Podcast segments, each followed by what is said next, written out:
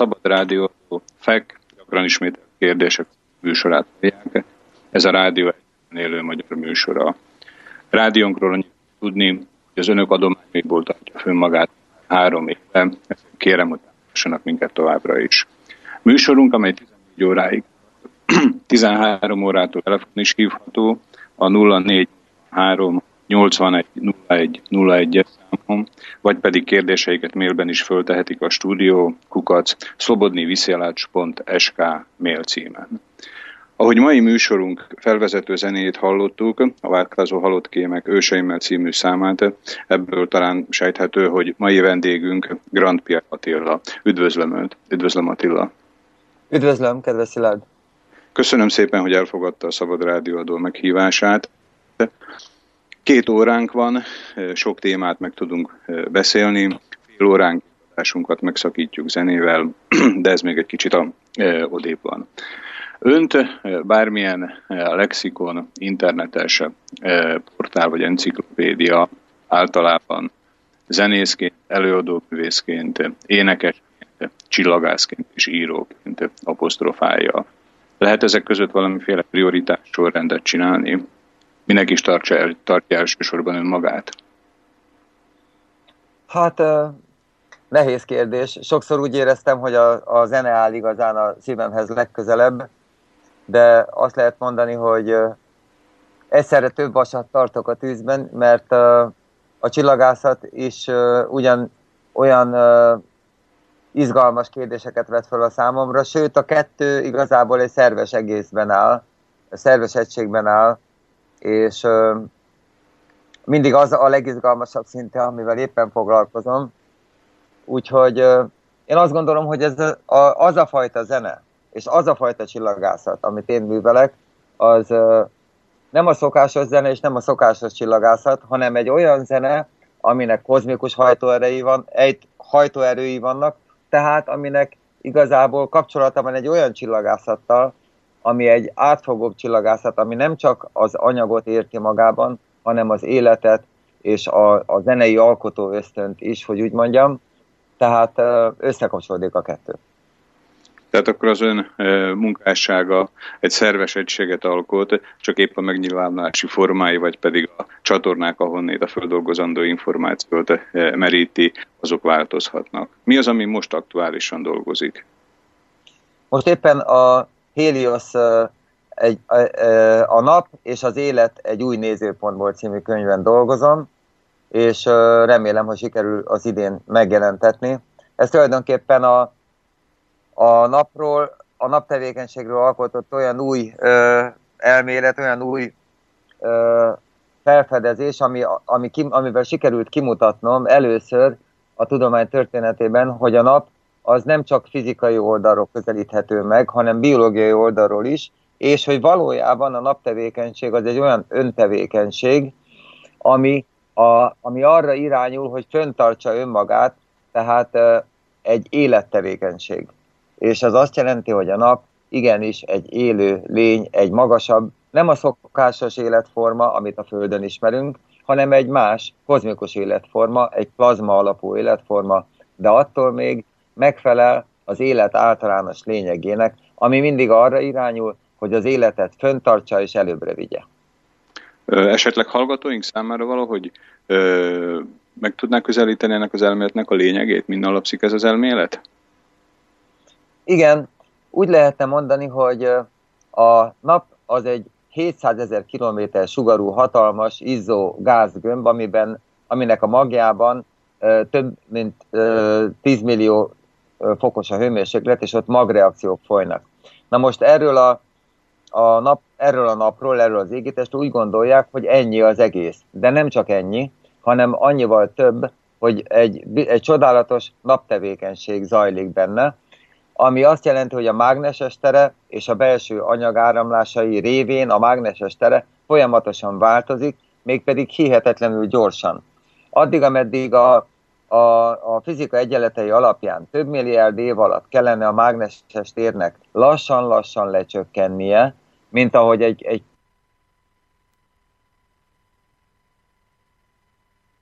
csökkennie.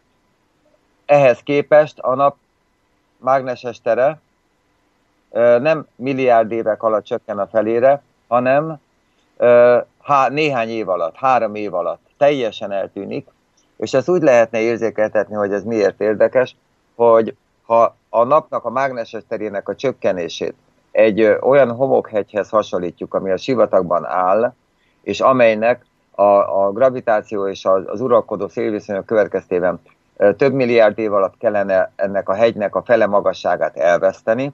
Ehhez képest, a több milliárd évhez képest nem hogy a fele magasságát, de a teljes magasságát elveszíti, mégpedig néhány év alatt, három év alatt, mégpedig azoknak a belső anyagáramlásoknak a következtében, amelyek, mint egy tornádók, olyan tornádók alakulnak, amik beszippantják az anyagát, és eltüntetik mégpedig úgy, hogy három év alatt úgy eltüntetik, úgy, hogy utána egy-két-három évig semmi nem látszik a helyén. És De utána... Jól ez a mágneses tér? Tessék?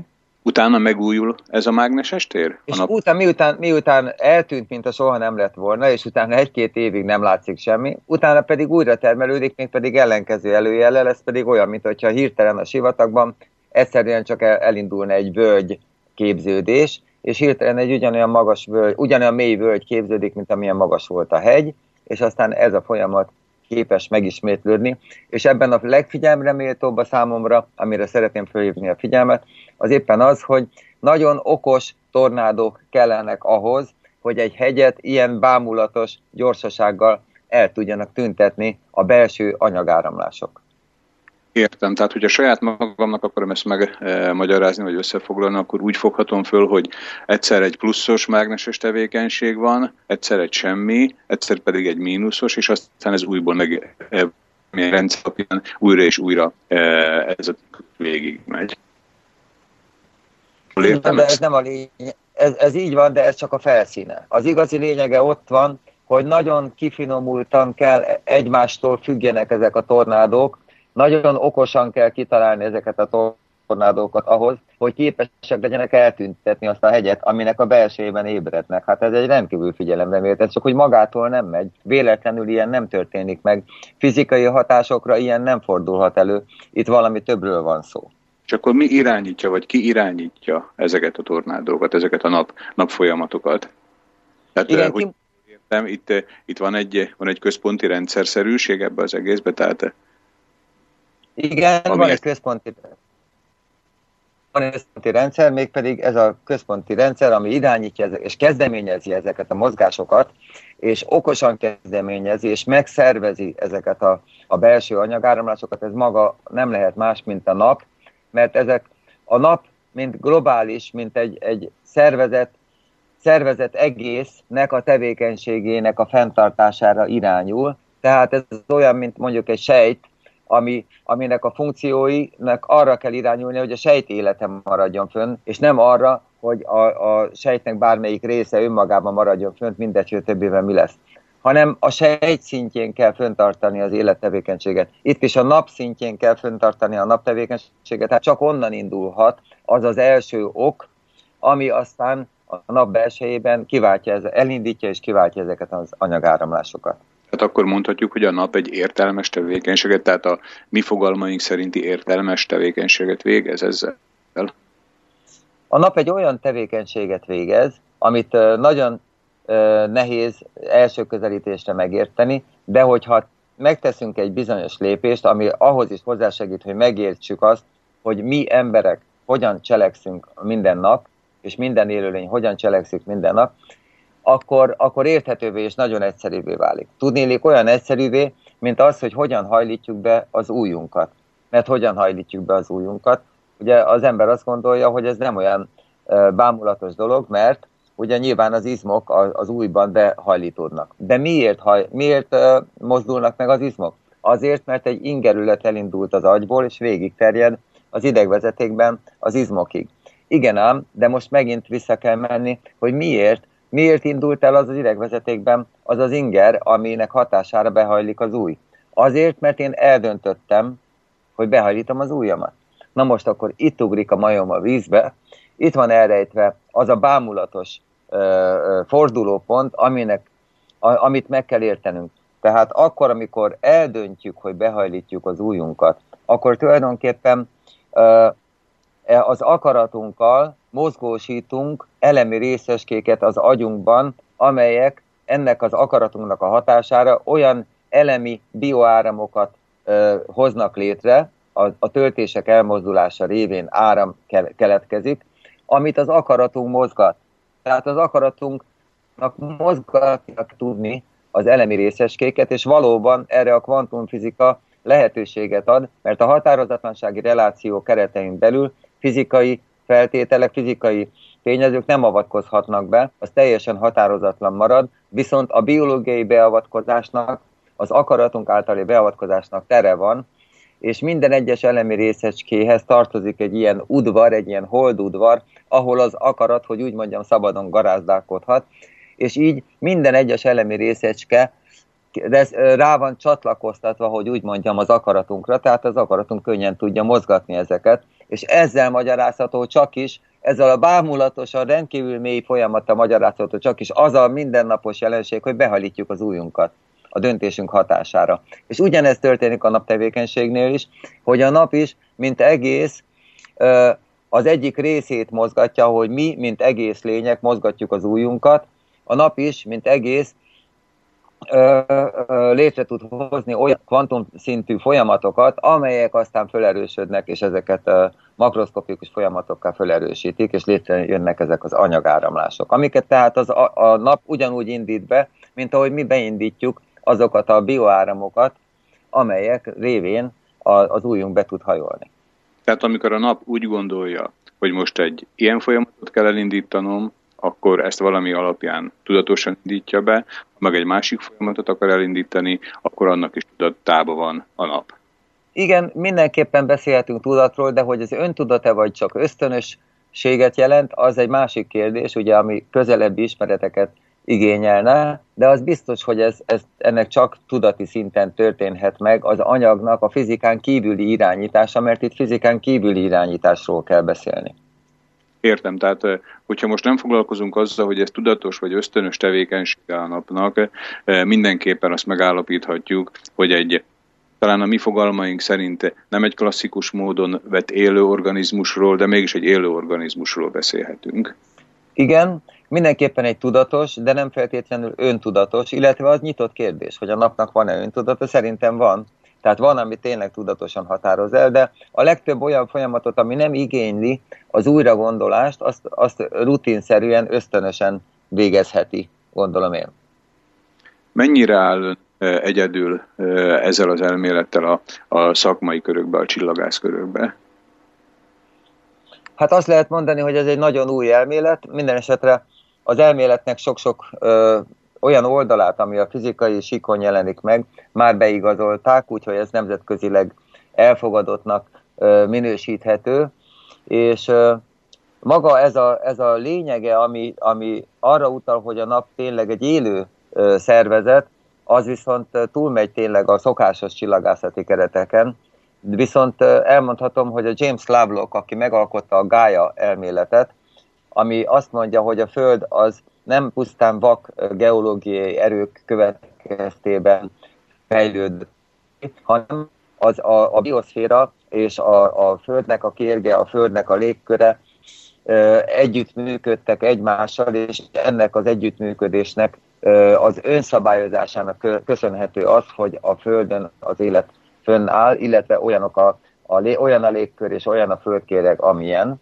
Tehát tulajdonképpen a Föld maga egy önszabályozó rendszer, egy élő szervezet, ami, ami még többet jelent, mint az, hogy önszabályozó rendszer, de ez a Gája, a hasonlat, a Gája a Föld istennője volt, ugye a régi görög mitológiában arra utal, hogy a Föld valójában szintén egy, egy olyan égitest, ami élőlény. És a legközelebbi, élő, leg, ehhez pedig nagyon közel áll az, hogy a napról kimutatni azt, hogy a nap is élőlény.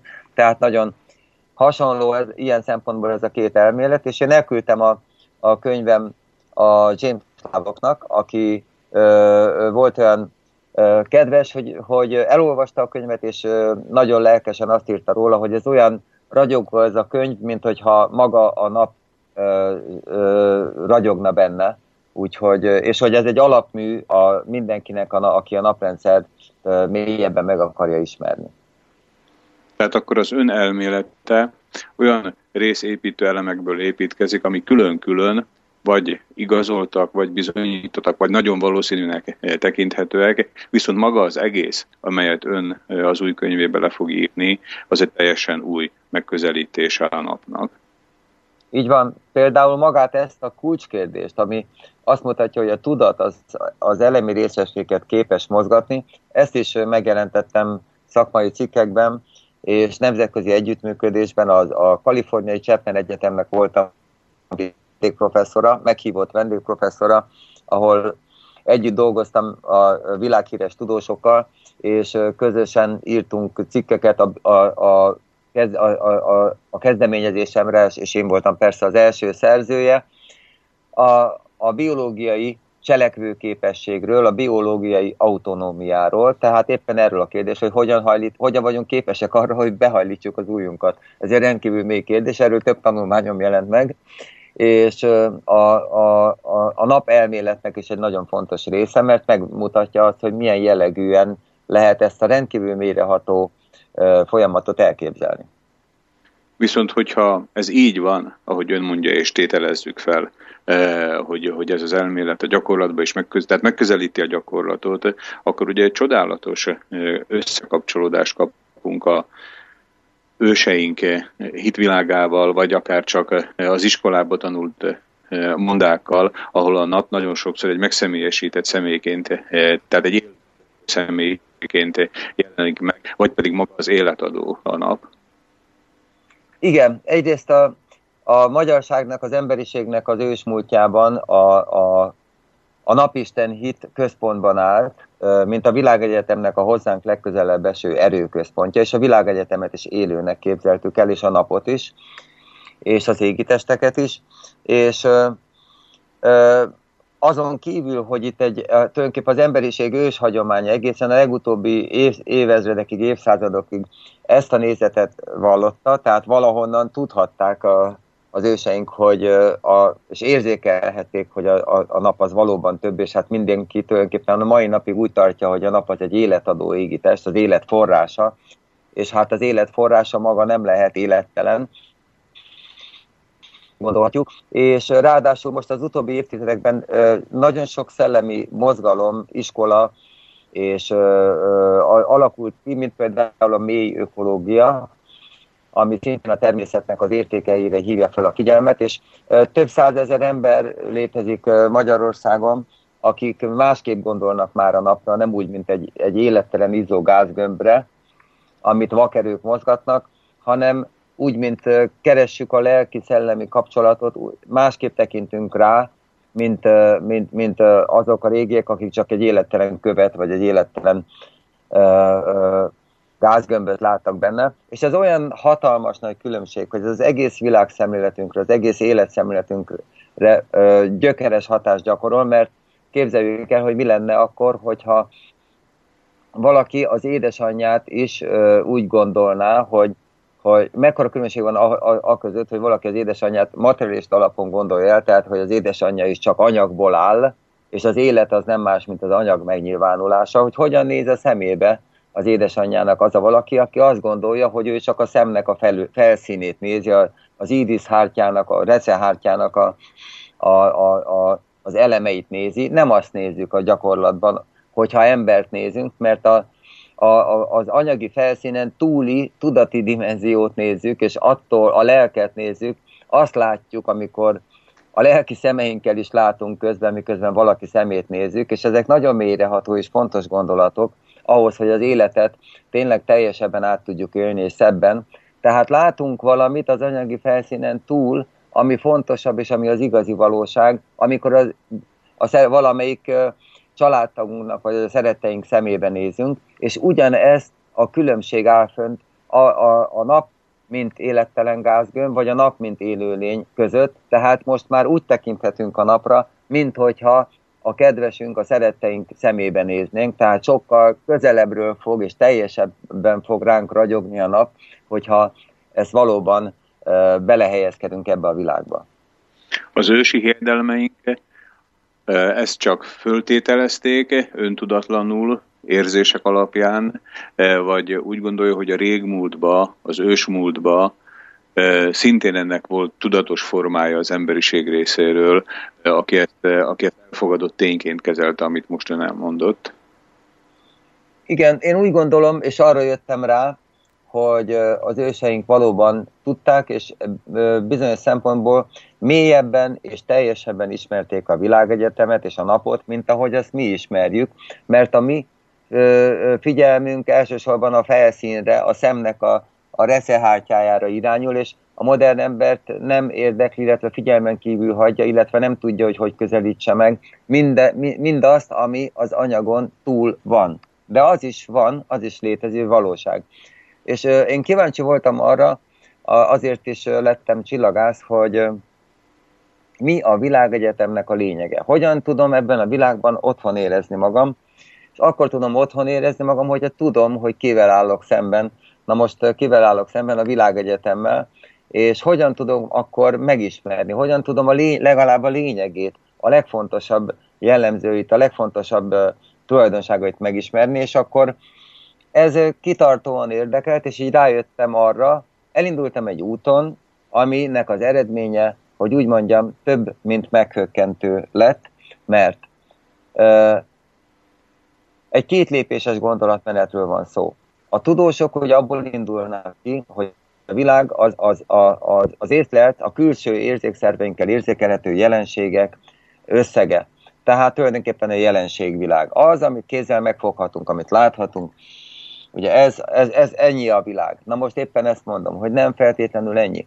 Mert lehetséges, hogy van valami több. Mi? Például az, hogy milyen összefüggés áll fönt ezek között a jelenségek között. És ahhoz, hogy a jelenségek között ki tudjunk igazodni, ahhoz, hogy úgy tudjunk cselekedni, ahogy szeretnénk, és hogy a való olyan eredményre jussunk, amilyenre szeretnénk, ahhoz nekünk összefüggéseket kell találnunk a jelenségek között, olyan összefüggéseket, amikre támaszkodhatunk, amik segítségével előre jelezhetjük biztonsággal, hogyha így cselekszünk, és mi várható, hogyha úgy cselekszünk, mert csak akkor tudunk beavatkozni eredményesen a esetében képesek vagyunk. Na most vannak-e olyan összefüggések, amelyekre támaszkodhatunk ennek a, ennek a megítélésében? Igen, vannak, sokféle összefüggés van. Például ugye, hogyha zöld a lámpa, akkor, akkor átmehetünk, valószínűleg nem fog elütni az autó, és hogyha ez, ez mindig így van, akkor ez egy használható összefüggés. Na most vannak még ennél is fontosabb összefüggések, azok, amik mindig és mindenhol ugyanazok, nem úgy, mint a zöld lámpa, hanem amik mindenhol ugyanazok, ezek még sokkal fontosabb összefüggések, mert ezekre mindig és mindenhol támaszkodhatunk, és ilyen összefüggések a természettörvények, például a fizika törvényei. És ezek a természettörvények ugyanúgy, hogy úgy mondjam, objektív, vagy hogyha pontosabban akarom mondani, egyetemes ö, valóságot alkotnak, mint ahogy a, a, a, a, a, az a való világ, ugye, amit látunk és meg tudunk ragadni. Tehát a tudatunktól függetlenül minden ember számára egyformán bebizonyosodó valóságról van szó, mert hogyha elélépünk egy, egy villamosnak a féktávolságon belül, akkor mindenkit ugyan, ugyanúgy elüt, mint hogyha Uh, ahogy a, a, a tehetetlenség törvénye, illetve a fékezésnek a fizikai törvényei mondják. Tehát ezek a törvények, ezek a valóságban érvényesek, tehát ezek is valóságot jelentenek. Na most ez azt jelenti... Bocsásson hogy... meg, igen? mikor önben föl ez a belső vágy, ez a késztetés, hogy ezeket az összefüggéseket ön vizsgálja? Kezdettől fogva már azt lehet mondani, hogy ösztönösen talán már tizenéves koromban ezt már érzékeltem, hogy valami kapcsolat áll fönt közöttem és a világegyetem között.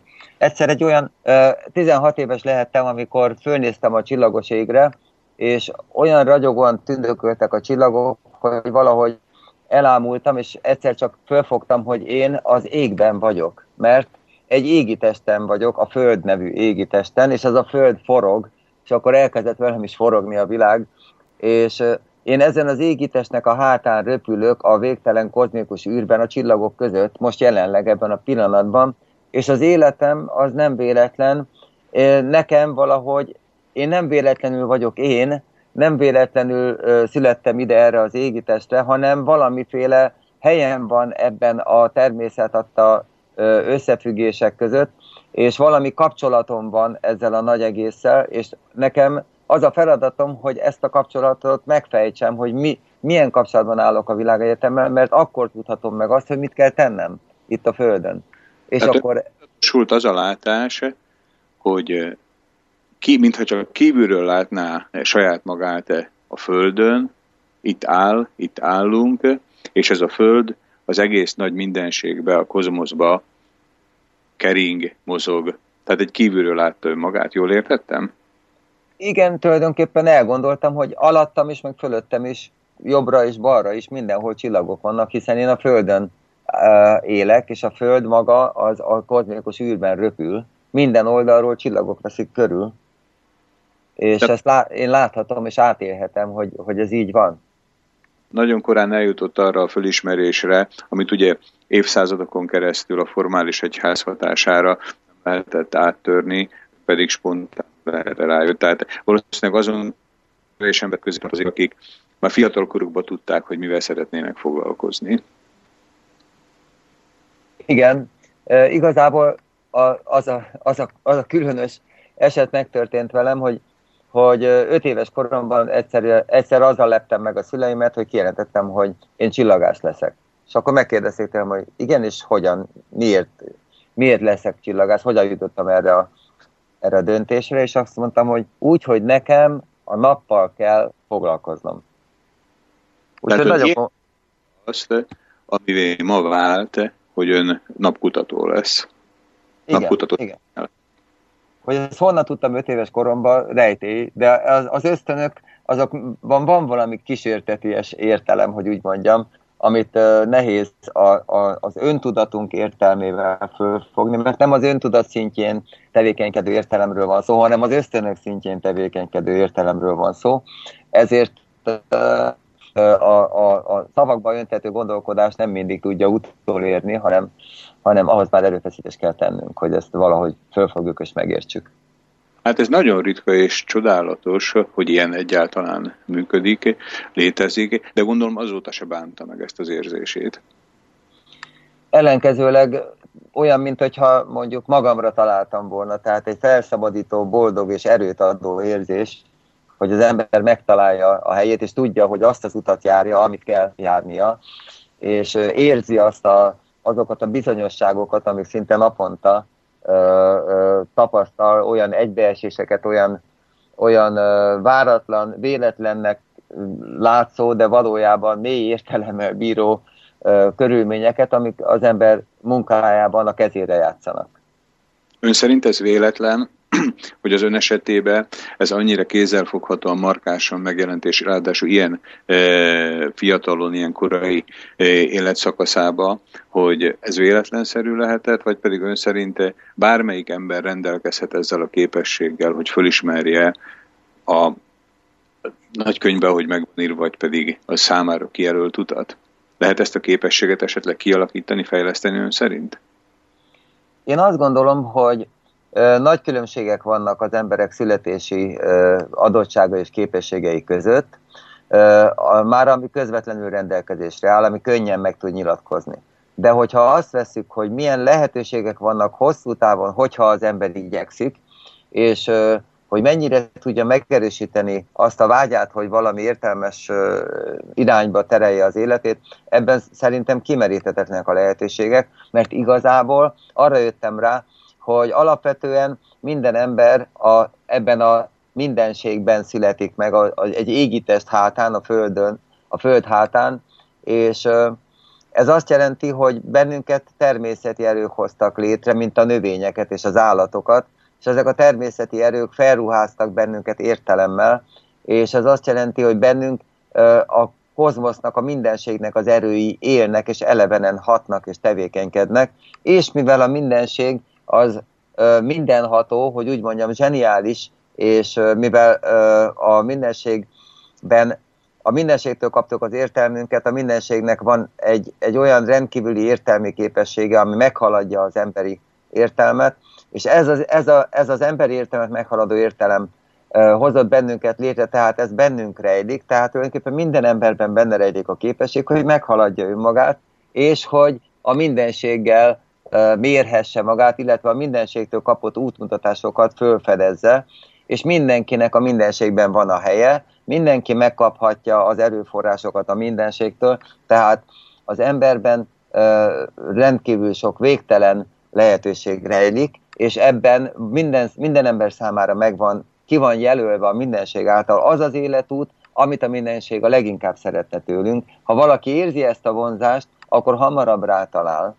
Tehát, hogyha valaki, valaki lelkileg ö, ö, szerencsésebb, vagy, vagy, ö, vagy jobban jár, vagy, vagy, vagy így mind a három tényezőtől hamarabb rátalálhat az útra, és valószínű, hogy nálam az is besegített, hogy édesapám Grand PLK Endre egy rendkívüli ember volt, aki nagyon sokat segített abban, hogy már öt évesen magamra találjak.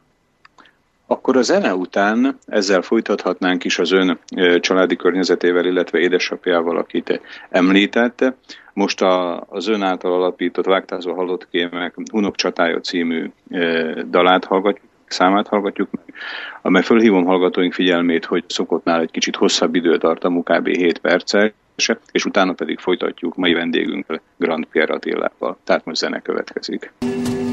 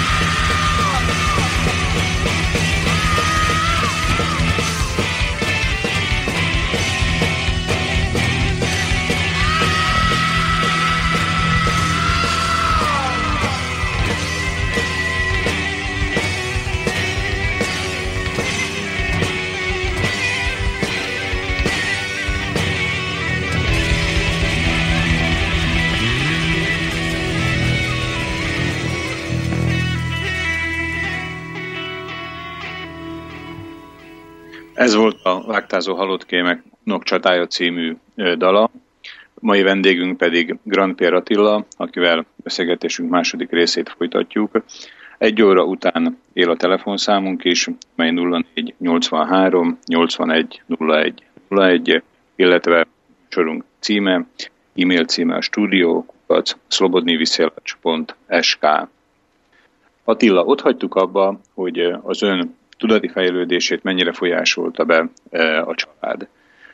Tudna pár szóban röviden be tudnám mutatni, milyen családi környezetben nőtt fel? Édesapám Grand Pierre K. Endre, a, a magyarság egyik legkiemelkedőbb történésze, író, híres író és filozófusnak is nevezhetjük, mert rendkívül mélyreható gondolat, gondolatokat közölt a, a megjelent 26 könyvében, és én nagyon sokat köszönhetek neki, az egész szellemi fejlődésem alapvetően a, édesapám hatására bontakozott ki, és egyre inkább abba az irányba fordult is, ahogy az életutamban egyre jobban fölismerem, hogy merre vezet, egyre közelebb kerülök hozzá, bár mindig is nagyon közel álltam hozzá, rendkívül jó kapcsolatunk volt, és nagyon szeretem a, a, a, a, azt, hogy, hogy, hogy egy ilyen különleges és nagyszerű emberre ajándékozott meg a sors édesapaként, akivel végig nagyon jó kapcsolatom volt és van, és uh, akitől uh, nagyon sokat tanultam, csak úgy uh, mondjuk jellemzésképpen, hogy mennyire nem uh, mindennapos uh, kapcsolatunk volt, hogy, uh, és milyen volt ő, hogy amikor három éves voltam, akkor és szerettem lehúzogatni a, a, a, az asztalról a, a a, az asztalterítőt, különösen, hogyha sok edény volt rajta, mert úgy élveztem, hogy milyen jól esnek le, és milyen uh, hangokat adnak ki, amikor leesnek a földre. És egyszer egy ilyen alkalommal édesapám kitalálta, hogy most pedig megbüntet, és, de egy kicsit uh, jobban megbüntetett, mint amit ilyenkor szoktam kapni, és azt mondta, hogy most pedig álljak sarokba, és én beálltam a sarokba, és elkezdtem, és úgy éreztem, hogy túlságosan erőteljes módon szólt rám, és elkezdtem, és, és ez igazságtalanság, és elkezdtem rugdosni a falat, amikor már nagyon sokáig álltam, és én mindig nem mehettem ki, elkezdtem rugdosni a falat, és aztán olyan erővel kezdtem rugdosni, hogy már tényleg már a vakolat jött le, és akkor, amikor édesapám ezt megvárta, és amikor látta, hogy már itt tartok, akkor odajött hozzám, és felemelt, a karjába vett, adott két puszit, és azt mondta, hogy, hogy maradjak mindig ilyen, legyen, őrizze meg mindig az igazság érzetemet, és hogy büszke rám. Úgyhogy tényleg egy, egy különlegesen odafigyelt arra, hogy, hogy mit érzek és mit gondolok, és ez rendkívül jól esett, és segített sokat. Édesapja a könyveiben milyen témákkal foglalkozott? Mi volt az, amit ő említette, hogy több mint 20 könyvet jelentetett meg? Mik voltak a témái a könyveinek? Az, ő, ő tulajdonképpen Zrínyi Miklós, Gróf Zrínyi Miklós költő és hadvezér életét fedezte föl. Történész szakon végzett, tehát ke, ő székely származású, Erdélyből kerültünk Magyarországra, és a Zrínyi Miklós, Gróf Zrínyi Miklós életének a, a, a rendkívüliségét és Gróf Zrínyi Miklós hivatását és hivatástudatát annyira megragadta őt, hogy, hogy erről írta az első könyvét, az Ördög Apostolai című könyvet, ami tulajdonképpen azokat a hajdúkat, végvári vitézeket jelenti, akik abban a korban már a földön futóká váltak, és így az Ördög Apostolai nevet kapták, és erről szól ez a könyv Zrínyi Miklós hivatásáról és ifjúságáról, aminek uh, révén az, ezt követte egy másik könyv, Zrínyi Miklós meggyilkoltatásáról, és utána édesapámat betiltották, mert ezt a könyvet nem vették jó szemmel, mert hát ott sok erőszakos esemény történt a kommunizmusban, Magyarországon is, és Tehát valami után... párhuzamot, véltek felfedezni a kommunizmus elmúlt évtizedeinek a néhány része között, illetve a végvári vitézek tevékenysége között? Illetve Zrínyi Miklósnak a meggyilkoltatása között, mert ők tudták a legjobban, hogy ők mit műveltek, és úgy látszik, hogy ezt úgy ítélték meg, hogy akkor a legjobb, hogyha betiltják. Tehát ők maguk tulajdonképpen úgy érezték, hogy őket leplezi le azzal, édesapám, hogy bebizonyítja, hogy Zrínyi Miklós meggyilkolták. Tehát, mint hogyha egy allegóriát írt volna. Igen. Az Zrínyi életművön kívül, vagy pedig az Zrínyi feldolgozáson kívül mivel foglalkozott még az ön édesapja, Grand Pierre K. Elsősorban talán azt lehet mondani, hogy a magyarság őstörténetével, és a, de ugyanakkor írt például egy olyan tanulmányt, ami megjelent angol nyelven szaklapban is, a kozmikus tudatmezőkről és az aranykorról, hogy létezette aranykor, és hogyha igen, akkor milyen volt, hogyan lehet bebizonyítani, hogy létezett vagy nem, és hogy mi volt a főbb jellemzője, milyen tudatállapotban voltak ebben az aranykorban az emberek, mennyiből volt az más, mint amilyen tudatállapotban ma vagyunk, és mi, mi ennek a jelentőség az emberiség jövője számára. Tehát a magyar őstörténelemnek a titkain kívül, amiről több mint 20 könyvet írt, ilyen filozófiai és természettudományos kérdésekkel is foglalkozott, és engem a természettudományos pályámon is nagyon segített. Így ahogyan előbb említette, hogy kozmikus összefüggésekről is írt, akkor talán még könnyebben megérthető, hogy az a közeg, amiben ön beleszületett, vagy amiben ön fölnőtt, talán mintha egy picit predestinálta is volna előre, és bocsájtotta volna, hogy az ön pályája kb. melyik irányba folyhat. Jól gondolom ezt? Igen, azt hiszem, hogy nem is kismértékben, hanem abban a szerencsés helyzetben vagyok, hogy nagy mértékben ö, ö, rátaláltam arra az útra, ami az a természetes út, mert a természetes az, hogy az alma nem esik messze a fájától.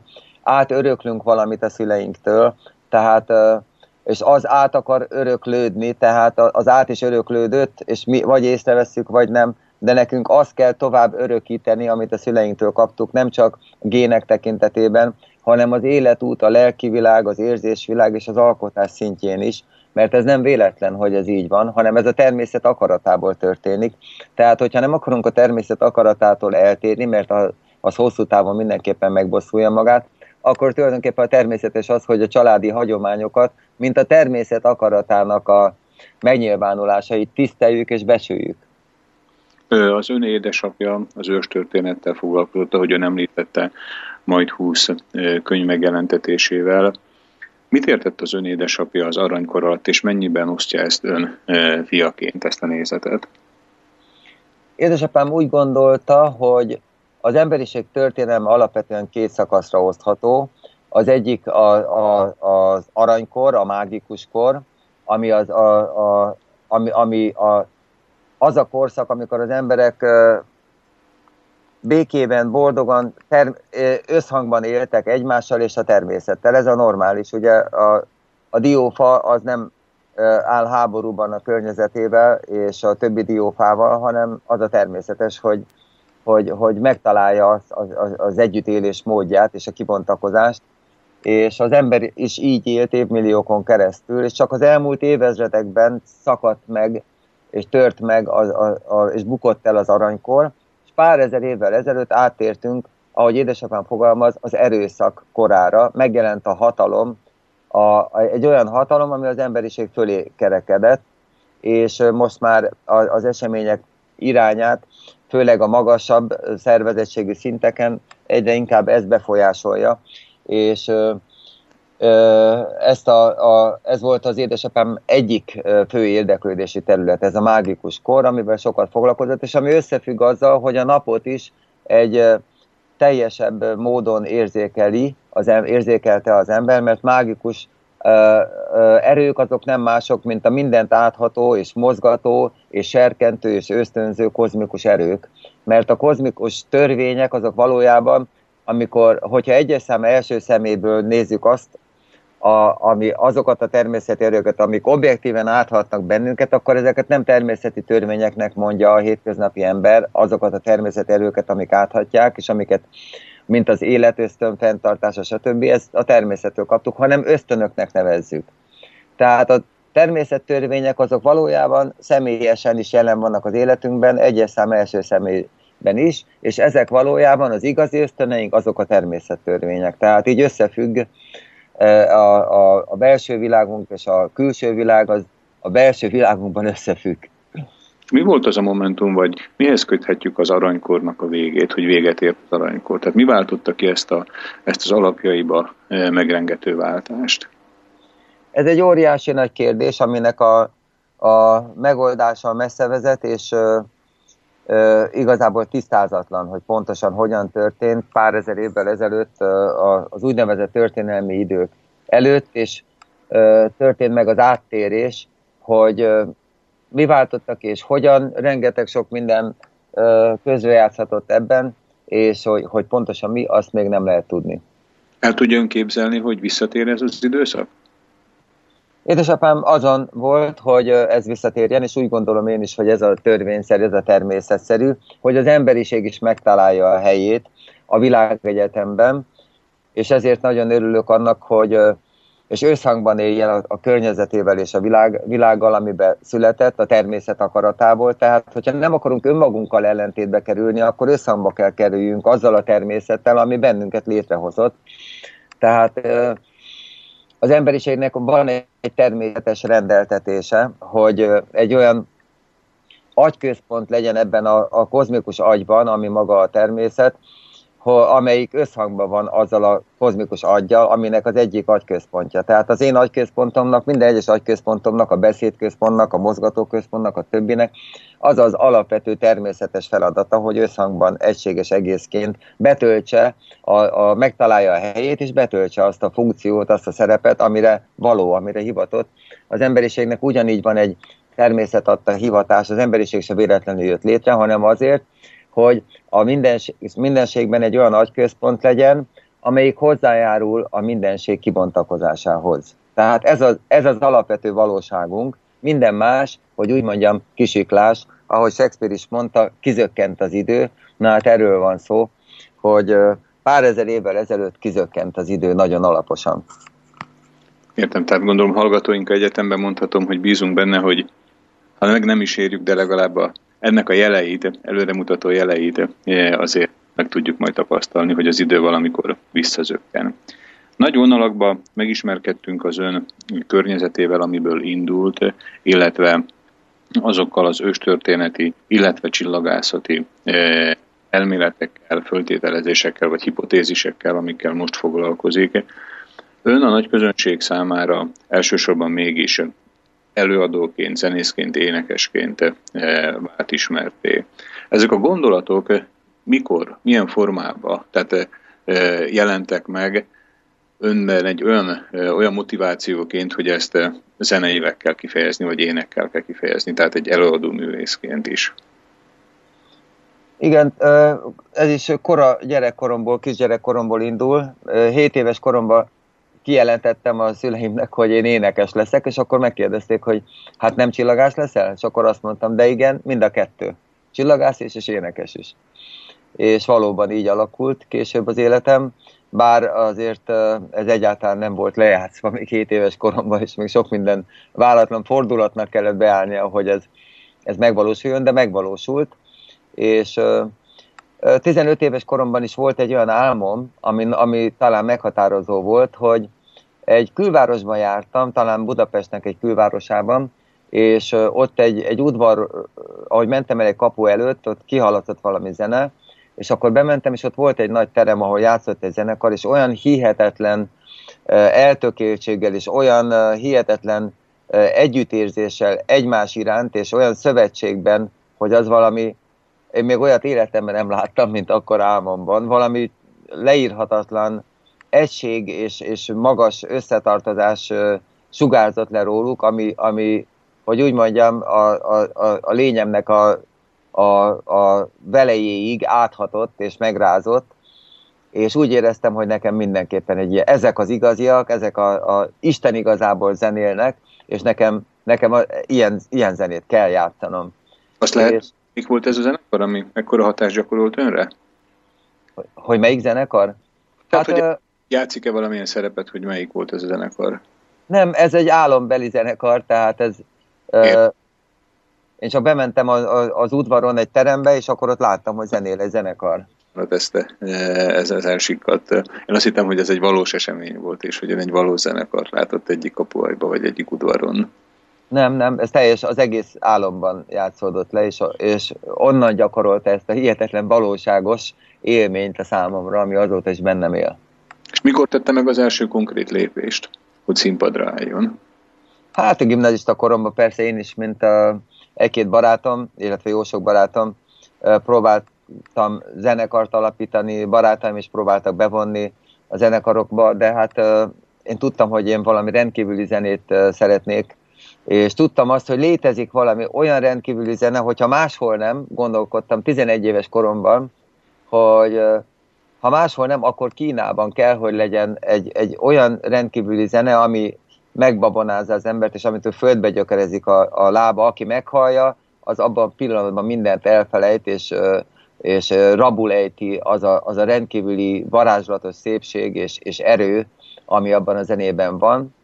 És érdekes, hogy most így már egy kicsit egy jó pár évvel később, ugye, mint, mint 11 évesen, rábukkantam arra, hogy valóban a, tényleg az ókori Kínában őrződött meg egy olyan zenefelfogás, hogy, hogy a zene, az igazi zene a, a, az rendkívüli hatást képes gyakorolni az emberre, mert a világegyetem alapelveiből fakad, és, és ez a feladata, hogy, hogy, hogy ezt az akaratot kinyilvánítsa a számunkra, és ezért lenyűgöző, varázslatos erejű, rendkívüli erejű a számunkra.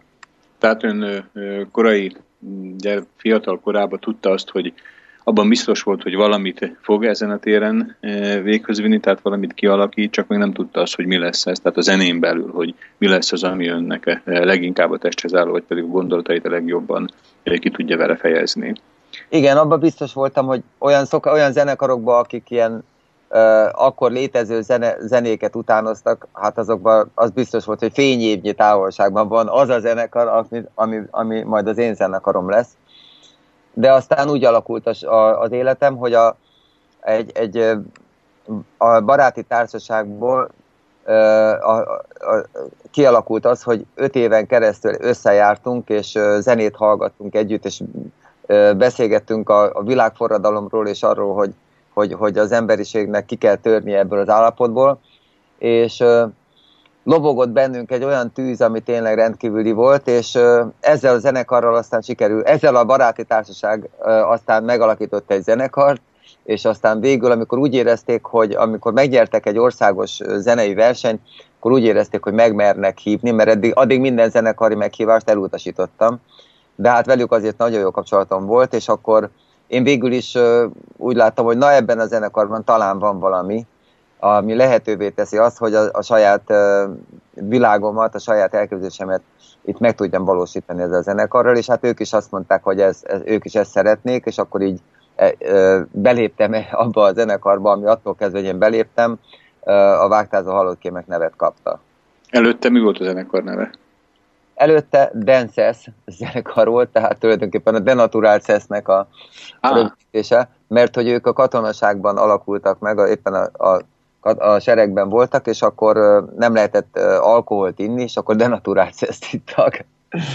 és volt, akkor... volt ez, amikor ön belépett a Dancesbe? Hát ez volt a 75-ben, 1975-ben. Tehát épp 40 évvel ezelőtt. Igen. És azzal, hogy ön belépett, a zenekar is annyira, annyira markáns változásnak érezte az ön jelenlétét, hogy most már önnel együtt folytatják, hogy a zenekar nevét is megváltoztatták. Ezt ön kezdeményezte, vagy a zenekar többi tagja ajánlotta föl? Hát ez mindig, ez, ez alapvetően világos volt, hogy, hogy a, a, a, az a zene, amit ők játszottak, azt is tőlem kérdezték, hogy milyen zenét játszanak, mert nekem volt egy olyan zenei gyűjteményem, meg olyan zenei elképzelésem, meg olyan elképzelésem arról, hogy hogyan kell zenélni, amit ők irányadónak tekintettek. Tehát ez, hogy úgy mondjam, vitán felülállt, hogy, hogy ha én belépek, akkor én leszek a meghatározó. Tehát ezt ők megkérdezték, hogy na és akkor most hogyan tovább, mi lesz? És akkor mondtam, hogy hát mondom, mostantól kezdve vas törvények uralkodnak a zenekarban. Mondták a többiek, hogy jó, jó rendben. Hogyan, mondom, hogy lesz? És akkor, tessék? Tehát amit öntől megkérdeztek, hogy hogyan lesz, és ő mondta, hogy vastörvények fognak uralkodni, ennek a leglényegesebbikét meg tudná, meg tudná ismertetni a hallgatóinkat vele, hogy mik voltak ezek a vastörvények, vagy mit mondott ön arra, hogy akkor most hogyan lesz? Igen, azt mondtam, hogy a, a egyetlen egy törvény lesz, ami igazán irányod, ez lesz az, az igazi vastörvény, és ez pedig az, hogy mindenkinek szívvel, lélekkel kell játszania, és a képességei legjavát kell nyújtania és addig, ameddig így van, addig, addig semmi baj nem lesz. de ahogy ezt a törvényt megsértitek, akkor ott annak nagyon súlyos következményei lesznek. Ezt mondtam, és mindenki elfogadta a, a vas törvény követelményeit, úgyhogy attól kezdve új idők. És akkor kiderül, akkor ugye kinyilvánítottam, amit mindenki addig is érzékelt a levegőben, hogy ez a, a zenekar, attól kezdve, hogy beléptem, a világ egyik legjobb zenekara lesz, vagy a világ legjobb zenekara lesz. Ez volt a célkitűzés, hogy ezek legyünk, és ennek kell megfelelni. Igen, minimum a csillagosségnél kell kezdeni. Mert ez még duplán, duplán is kétértelmű, ugye csillagászként. Igen. Hogy határozta meg, e, vagy mennyire volt tisztában azzal, hogy mit fognak játszani? Nem csak azt, hogy hogy, hanem hogy mit. Igen. Tehát a kezdet kezdetén ö, ö, annyira ösztönös volt, tehát mindig azt kerestem, azt a, a, ösztönösen kerestem azt, hogy olyan zenét játszok, ami ösztönösen jön ki, és akkor kezdetben teljesen ö, a, a, az első próbánkon két percig zenéltünk valamit, és utána elszabadult a, a, a teljes spontán, ösztönös zene, teremtés, és 30 percig látomásaim voltak, különleges tudatállapotba kerültem, és csak úgy jött a zene, hogy én átadtam egy magasabb erőnek magam, és, az a, és csak csodálkoztam, hogy mi történik velem. Hogy, hogy, hogy miket énekelek, soha nem tételeztem volna föl magamról, hogy ilyeneket fogok énekelni. És ez, és ez aztán mély nyomokat hagyott a zenekarban, és ez is meghatározója, meghatározójává vált. Az igazság az, hogy, igaz, hogy gyerekkorom óta voltak ilyen ösztönös kitöréseim, hogy úgy mondjam, amikor olyan tudatállapotba kerültem, hogy zenélnem kellett, és énekelnem kellett, és az egyik ilyen alkalommal éppen egy társasággal, egy baráti társasággal, az osztálytársaimmal kísérleti, zenét e, próbáltunk játszani, mert el, elutaztak a szüleik az egyik barátomnak, és e, egy, egy olyan házban lakott, aminek egy méteres fala volt ott fönt az Úri utcában, a várban, Budapesten, és akkor az elég erős volt az az egy méter vastag fal ahhoz, hogy ott nyugodtan hangoskodjunk. És amikor így elkezdtünk zenélni, egy, id- egy idő múlva egyszer csak fölálltam a, a, a székről, és elkezdtem rohanni, de akkor már nem voltam, hogy úgy mondjam, a szokásos értelemevet önmagamnál, hanem egy teljesebb értelemevet önmagamhoz kerültem, magamhoz tértem, de ezt önkívületi állapotnak nevezik, de én csak bennem csak felfokozódott egy érzés, ami, ami minden mást elhomályosított, és neki egy, egy szekrényajtónak, azon elkezdtem dörömbölni, és amikor így már teljesen a, a, ez, a, ez az érzés teljesen elhatalmasodott rajtam, akkor kitört belőlem egy ének, és akkor ugye se láttam, se hallottam, csak a zenét éreztem, és ez, ez betöltött maradéktalanul, és semmi más nem volt ezen kívül, úgyhogy tulajdonképpen egy másfajta tudatállapotban, egy teljesebb világba léptem be, ahol egy csodálatos tornyokat és tájakat láttam, és arról énekeltem, és amikor visszatértem ebbe a szobába, hogy úgy mondjam, amiből kiröpültem, vagy kilövődtem, amikor ez, ez egész elkezdődött, akkor a többiek azt mondták, hogy Attila, nem is tudtuk, hogy egy műezzin lakik benned, és aztán ehhez, és aztán tényleg a felvételt meghallgattuk, és tényleg ilyen keleti fohászként hatott az az ének, ami belőlem akkor kitört, és fogalmasa volt, hogy hogy került ez belém, és én nekem miközben van ehhez, mert annyira kész kiforrott zene volt, mint valami ősi zenevilág testesült volna meg újra bennem, és ez aztán újra meg újra ismétlődött, és akkor úgy, hogy amikor a zenekar megalakult, akkor is egy ilyesmit várt mindenki tőlem, és én is ezt vártam, és meg is történt, és ezeknek az ösztönös kitöréseket, kitörési pontokat kerestük az, e, az elején, tehát zenéltünk olyan zenéket, amik mozgosítanak, felkavarnak a végletekig bennünket, ezeket nagyon szabadon kezeltük a, a, az ösztönösséget, a spontaneitást, a rögtönzést, kerestük, mindenfelé tapogatóztunk, hogy a, a, egy kicsit eltérjünk erre-arra, hogy mi az, ami még izgalmasabb, ami a, lehetővé teszi azt, hogy kirobbanjon a belső erő, és aztán amikor kirobbant, akkor ugye akkor az akkorát szólt, ugye, hogy mindenki majdnem beleőrült, mert annyira őrületesen jó volt. Úgyhogy így, zajlottak az első évek. Hát ez azt hiszem, hogy annyira, annyira érdekes és annyira egyedi, nem csak a e, magyarországi zenetörténetben, hanem azt hiszem, hogy tágabb e, környezetben is, ha vizsgálódunk, akkor nehezen találnánk ehhez hasonlót. Erre a témára szálljuk rá a következő fél óránkat. Most hallgassuk meg a Vágtázó halott kémek egy, egy későbbi megjelenési formájának, a Vágtázó csodaszarvasnak a Napkapu című számát, és utána folytatjuk ezt a témát. Most pedig zene következik. thank you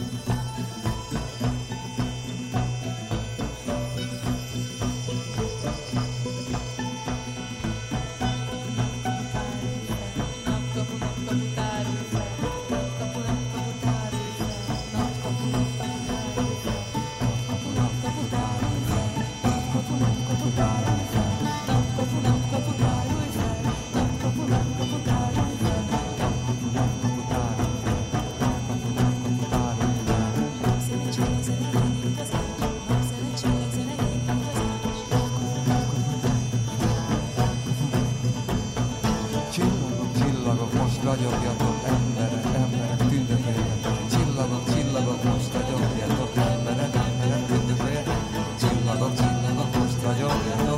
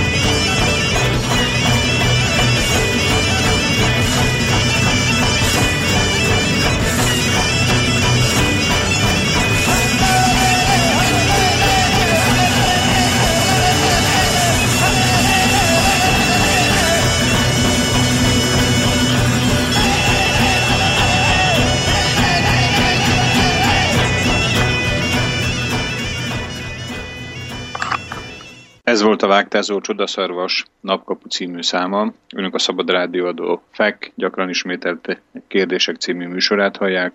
Engem Somogyi Szilárdnak hívnak, és mai vendégünk pedig Grand Pierre Tilla, akivel úgy fejeztük be, hogy első közös zenekari föllépésükkel szinte egy transz közeli vagy transz állapotba esett. Jól értem ezt, és ez meg itt tudott ismétlődni további föllépéseken is?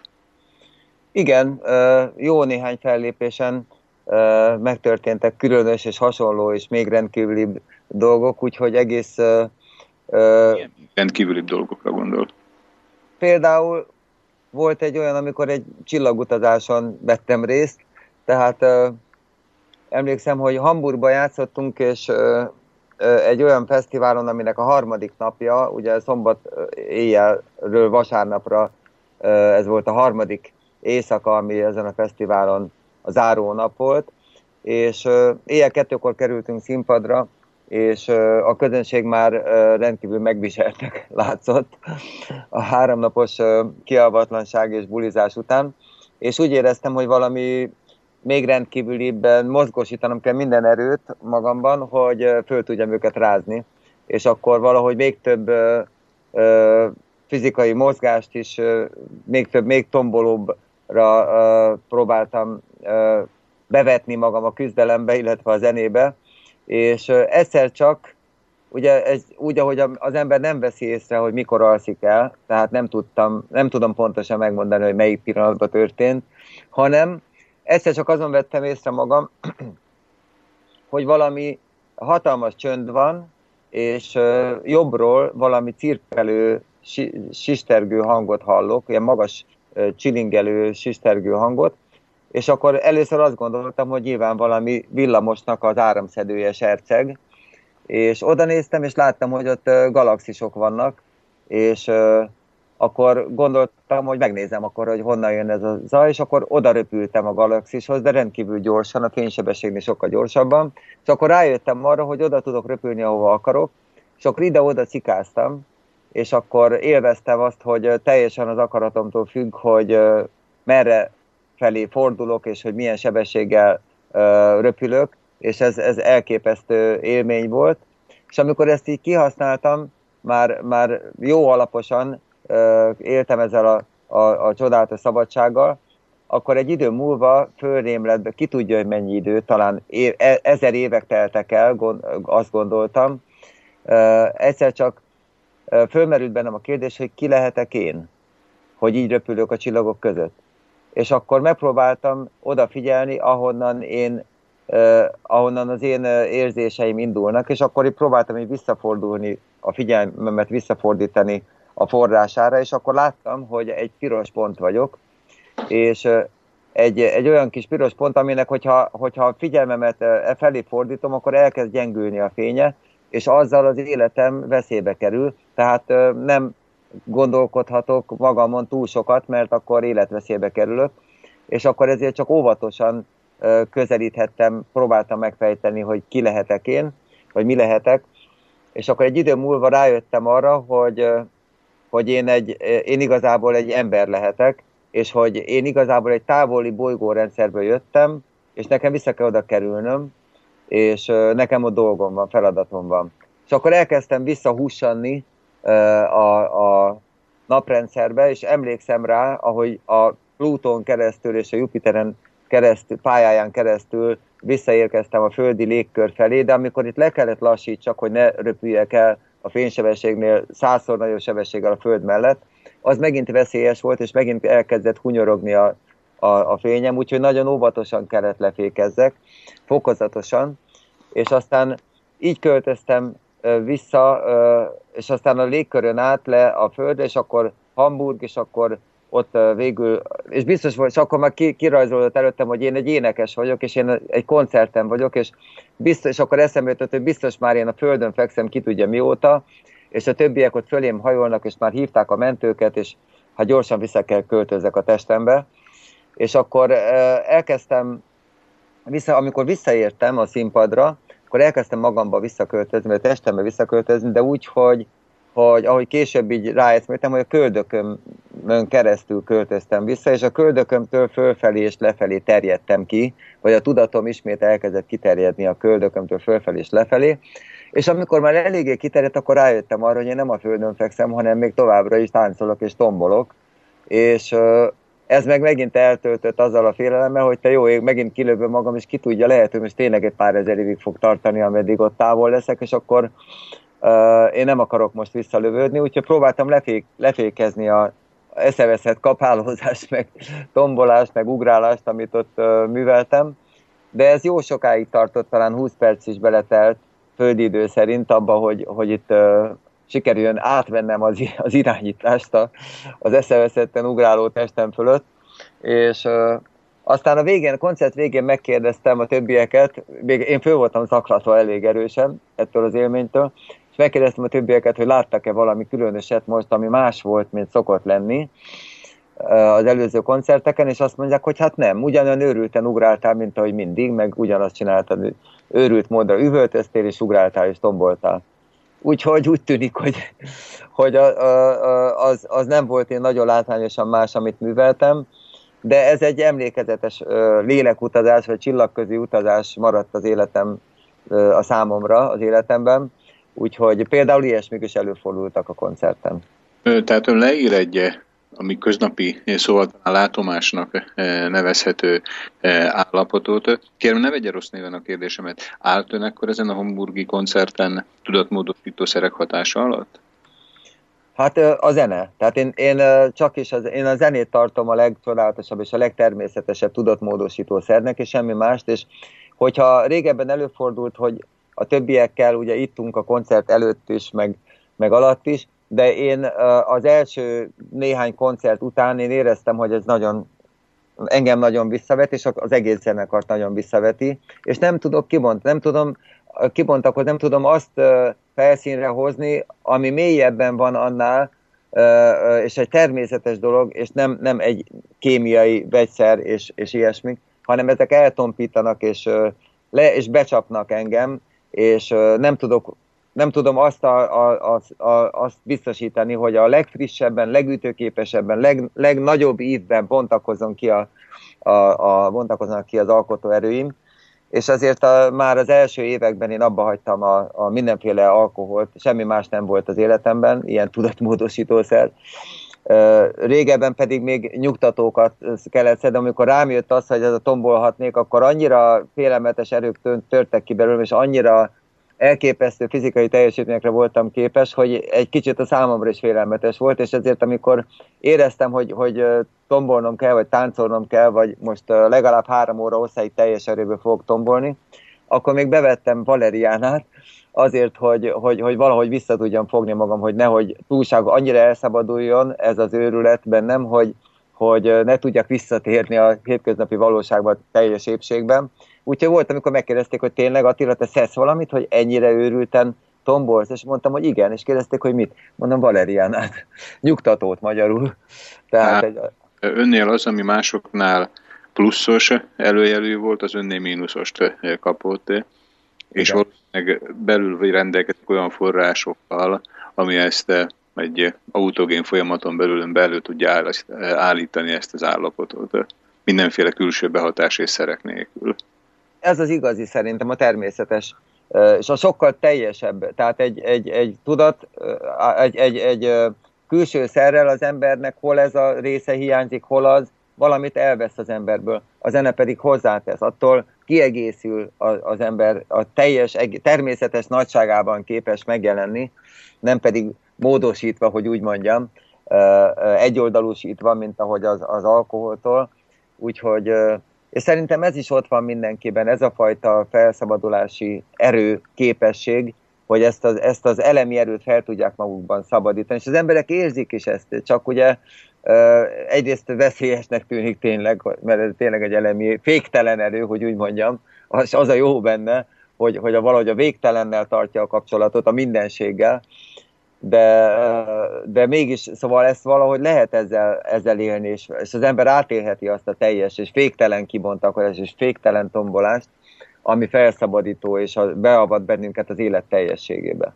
Ön hogy látja, hogy érzi, hogy az egyszerű hétköznapi emberek messze állnak ettől a határtól, hogy ők is ilyen könnyedén át tudják lépni ezeket a falakat vagy gátokat le tudják bontani, mind ahogy ez ennek sikerül, vagy pedig nagyon sokat kellene ezen dolgozniuk? Én úgy gondolom, hogy nálam sem egy könnyedén, mert én is, hogy úgy mondjam, folyamatosan hangolódok rá erre, mert az, az, az, az hogy mondjam, keresem az életem irányát, vagy próbálom a holnapi napomat, vagy a mai napomat kitalálni, és a lelki állapotomat folyamatosan arra felé hangolni, ami, ami legjobban vonz, és ami, ahol, ahol, ahova tartanom kell. De, az, de mondjuk a, azt mondják, hogy a VHK-nak a legnagyobb dobása az volt, hogy egyáltalán ezt elmerte vállalni, hogy egy ekkora nagy kihívásba belevág, hogy mondjuk kiállunk a színpadra hatan, és elkezdünk zenélni úgy, hogy nem nincs megbeszélve, hogy mit fogunk játszani, mert bízunk abban, hogy össze fogunk hangolódni, össze fogunk rázódni, és ez a zene föl meg fogja találni a saját útját, és az lesz az igazi zene. Erősebb és nagyszerűbb zene, mint hogyha előre megbeszélnénk, hogy mit fogunk zenélni. Na most ehhez nagy bátorság kell, és nagy merészség, és azt mondták, hogy ez a VHK-nak az egyedülálló tulajdonság, hogy ez a, ez a merészség megvan bennünk, de én úgy gondoltam mindig is, hogy az az értelme az egésznek, hogy, hogy, hogy színpadra megyünk, hogy nagy dologra vállalkozunk, és hogy, hogy bele merünk ugrani ebbe, és anélkül, hogyha ezt nem tenném akkor biztos garantált lenne, hogy soha semmi igazán érdekes nem fog velünk történni, mert ez a legérdekesebb, ami történhet, és ezt nem akarom elszalasztani, tehát bele kell ugrani. Nincs mese. Tehát és azt gond... Igen? A színpadra, hogy ha jól értem, úgy mentek fel a színpadra, hogy nem tudták, hogy mit fognak játszani? Így van, volt sokszor ilyen, hogy kérdezték, na és akkor most mit fogunk játszani? És mondom, hogy ugrunk a semmibe. És akkor tudták a többiek, mert már sok ilyen irányadó szempontot már felvetettem, hogy ez mit jelent, hogy az azt jelenti, hogy most akkor hirtelen mindenki mozgósít, minden, mozgósítja minden képességét, és addig, ameddig az összes képességünk lángra gyullad, és akkor, amikor tényleg lángra gyullad, akkor meg fogjuk találni az összhangot, és meg fogjuk találni azt a zenét, ami akkor óriási élmény lesz számunkra, mert azt együtt találjuk meg. És ön volt az, aki tehát valamiféle keretet adott, vagy összefogta a többieket, többiek spontán megnyilvánulását. Ön játszott valamilyen hangszeren a zenekarban, vagy énekelt? Én, énekel, én csak énekelek, és ö, ö, sokszor elmondtam a zenekarnak azokat a látomásokat, azokat a filmszerű, álomszerű, ö, hogy úgy mondjam, gyújtópontjait, vagy állomásait annak a filmnek, amine, amit közben át kell élni, miközben zenélünk, tehát akkor hogyha zen, a, a spontán zenélünk, de azért van egy bizonyos jellege, egy bizonyos irányadó szempontok jelen vannak, és ö, irányítják és befolyásolják a zenét, és ezek aztán lehetővé teszik, ezek a szempontok a gyakorlatban bebizonyosodott, hogy lehetővé teszik azt, hogy, hogy együttesen nagyszerű zenét tudjunk játszani, hogy egy nagyobb élő egészé váljon a zenekar, mint külön-külön vagyunk. A hallgatóink hallottak most két számot a Vágtázó halott kémektől, a VHK-tól, illetve előbb elhangzott a Vágtázó csodaszarvastól egy szerzemény. Mi a két együttes között a különbség? Igazából a Vágtázó csodaszarvas nem a VHK-nak a Vágtázó halott a folytatása, hanem egy teljesen függetlenül egy másik zenekar, amit 2005-ben alapítottam. És a különbség az, hogy amikor 15 éves koromban álmodtam arról a zenekarról, akkor úgy éreztem, hogy ennek a zenének igazából az ősi természetes hangszereken kell megjelennie, és az az igazi, hogy abból átjöjjön az a hatalmas erő, ami az életben igazán benne tud lenni. És, de aztán az életen nem így alakult, mert a baráti körömből alakult ki a, a, a Vágtázó halott kémek zenekar, és ők pedig inkább ugye a, a mai rockzenéhez álltak közel. És úgy, hogy amikor 2000-ben úgy alakult, hogy 9 éves szünet állt be a VHK történetében, akkor közben én visszatértem az első elképzelésemhez, és megalakítottam azt a vágtatós odaszarvast, ami valóban ősi népi hangszereken játsza azt a zenét, azt az időtlen örök zenét, amit népzenének neveznek, valójában ugyanúgy lehetne mondani, hogy az emberiség természetes ősi zenéje, és mi ennek a, az őserejű népzenét játszunk, tehát azt a népzenét, amiben ott van, ott rejlik az őserő, a, a természeti erő. De mindenképpen a magyar gyökerekből kiindulva.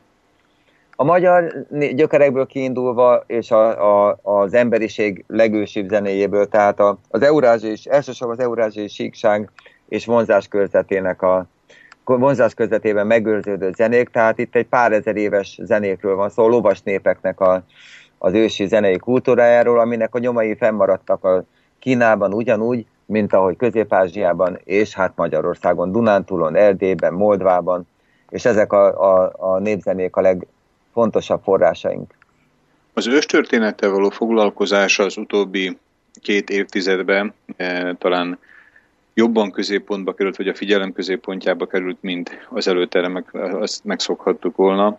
E, az önök együttese még sincs talán annyira benne a e, főáram, a fősodorba, amikor ilyen jellegű összejövetelek, koncertek, nagy csemborik történnek. Van ennek valamilyen különleges oka, vagy csak én érzem rosszul? Az a helyzet, hogy a, a csodaszarvas is akár csak a VHK, a saját útját járja, és valami, valahogy úgy alakult, hogy mi egy bizonyos értelemben különleges zenekarnak számítunk, tehát nem tartozunk egyik csoportba sem, és nagyon sok zenekar van, akik például a, a, a, a nemzeti oldalon állva nemzeti rockot játszanak. Van bennük egy bizonyos szándék, de a legtöbbször én úgy veszem észre, az én számomra legalábbis úgy tűnik föl, mint hogyha nyugati zenei panelekből építkeznének. Nálunk ez elképzelhetetlen, mert mi, a mi zenénk alapjában egy mélyebb szinten tartja a kapcsolatot a, a valódi népzenével, és nem pedig a felszínes rockzenének a követője, hogy úgy mondjam. Tehát más jellegű, a egyedül álló a zenekar, és ebben egy kicsit az is benne hogy egy kicsit egyedül állunk. Tehát ö, ö, ez önt, vagy esetleg a zenekari kollégáit, hogy ebbe a fősodorba nem, nem sorolják be az önök együttesét? Hát én nagyon örülök annak, hogy a Vágtázó Csodaszarvasnak is elég komoly tábora van. Két, az első két lemezünk platina lemez lett, és ez mutatja, hogy a, akkor is a, a rendszerint a rádió, televízió bennünket, Régebben a betiltás volt, a, a VHK-t, a vágtázalkémeket betiltották annak idején, a 80-as évek végén, ugye kezdtünk el kikerülni a betiltásból, mert akkor már a rendszerváltás már a levegőben lógott, és, de gyakorlatilag most se változott a helyzet. A, valahogy úgy tűnik, hogy a felső vezetésnek nem, nem ügye az, ami a miénk, és ez elég furcsa, mert a mi ügyünk az, az emberiség, az élet fölemelése, és hát egy kicsit furcsa, furcsán jön ki, így, hogy ez valamiért betiltásra került, és most pedig elhallgatásra került, tehát az intézmények, a felsőbb hatóságok nem támogatják. De azért vannak kivételek, a Petőfi csarnoknak az igazgatója, amíg le nem váltották, ő azt mondta, hogy amikor megalakult a vágtázós odaszavras, hogy itt mindig otthonunk lesz a Petőfi csarnokban, és hogyha mi Berlinben játszanánk, és Berlinben lett volna, alakult volna meg ez a zenekar, ez egy olyan rendkívüli zenekar világon annyira egyedülállóan nagyszerű, hogy ha Berlinben alakultunk volna meg, akkor ott a városi tanács soron kívül biztosított volna nekünk mindenféle lehetőséget és technikai feltételektől kezdve próbateremig és, és koncertekig és ö, ö, utazásokig, külföldi bemutatkozásokig minden segítséget megkaptunk volna, mert minden ilyen zenekar, aki legalábbis egy kicsit is közelébe kerülhet a, a, a, annak a fajta annak, olyan szintű zenélésnek, mint amit mi művelünk, az a, minden, a világszerte a legmagasabb megbecsülésnek örvend, kivéve itthon, ahol pedig fordítva a szinte teljes elhallgatásban és kiszorításban volt részünk, de mi ezt megszoktuk már a kommunizmus alatt, úgyhogy nem is várjuk, hogy a világ a, egy pillanat alatt megváltozzon, de azért azon dolgozunk, hogy változások lépjenek föl, és az legalább az emberekben elinduljon egy olyan teljesebb élet ö, igénye, ami, ami a kulcs a, egy emberibb és boldogabb jövőhöz. Úgyhogy sokszor úgy fogalmazok, hogy mi az emberiség boldogabb jövő, jövőjének korai előhírnökei vagyunk. Megfordult esetleg e, az önök fejében 89 e, előtt, hogy megkönnyítsék az érvényesülés lehetőségét, és e, külföldön maradjanak? Nem fordult meg, igazából a, a, egy nyugatnémet menedzserünk volt, ugye addig még a két Németország Egyesülés előtti korról van szó, és ez a nyugatnémet menedzserünk felvetette, hogy menjünk el egy másfél éves világkörüli turnéra, de az, hogy hiába voltunk betiltva, mégis azért jó sok koncerten föl tudtunk lépni, mert sokan vállalták azt a kockázatot, hogy esetleg elmozdítják őket az állásukból, hogy finoman fogalmazzak, mert engedélyezte a VHK, sőt meg elő is fordultak ilyen esetek. Mégis sokan annyira lelkesedtek a VHK-ért, hogy vállalták azt is, hogy akár az állásokat elvesztik emiatt.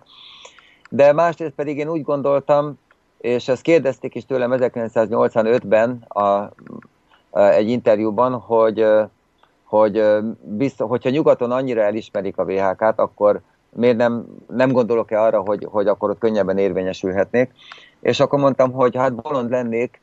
A magyar népzene az egy olyan kincstár, az a magyar szellemiség, a magyar kultúra egy olyan hihetetlen erős várat ad, a, a, a, egy olyan forrást jelent a számomra, hogy bolond lennék ezt a kincs, kincsekkel teli, telért lecserül, lecserélni egy kiművelt és, hogy mondjam, már alig, kincseket már alig rejtő bányára, mint a, mint a német vagy az angol száz területek, országok, ahol ugye a népzenekincs is sokkal szegényesebb, és sokkal kiműveltebb, sokkal elcsépeltebb, nálunk pedig lépten nyomon hihetetlen izgalmas zenei és kulturális és műveltségi indítatásokat élek át, úgyhogy azért, hogy ebben, ezzel a gazdag erőforrással kapcsolatban maradjak, már, már csak azért is, de hát úgy gondolom, hogy nem véletlenül születünk abba az országba, amiben születünk, hanem a természet akarata fejeződik ki ebben. Tehát az, hogy ki milyen országba születik, az tulajdonképpen a, a természet, vagy hogyha úgy akarom mondani, Isten akaratából született valaki magyarnak, tehát ezzel szembeszegülni szerintem nem helyes, és nem való, és hogy megbosszulja magát, tehát már csak ezért sem gondoltam arra, hogy, hogy, hogy kint máshol keresek több anyagi elismerést. Az, az erkölcsi elismerésből úgyis nekem az a fontos, hogy a, a közönségünk elismer, és nem az, hogy, hogy a felső hatóságok most éppen mivel foglalkoznak. Értem. Sajnos az idő száll, mint egy vágtázó csodaszarvas, úgyhogy hallgassunk meg egy újabb szervezeményt a vágtázó csodaszarvas repertoáriából, az emberéletet, utána pedig folytatjuk a beszélgetésünket Grand Pierre Attilával. Most pedig zene következik.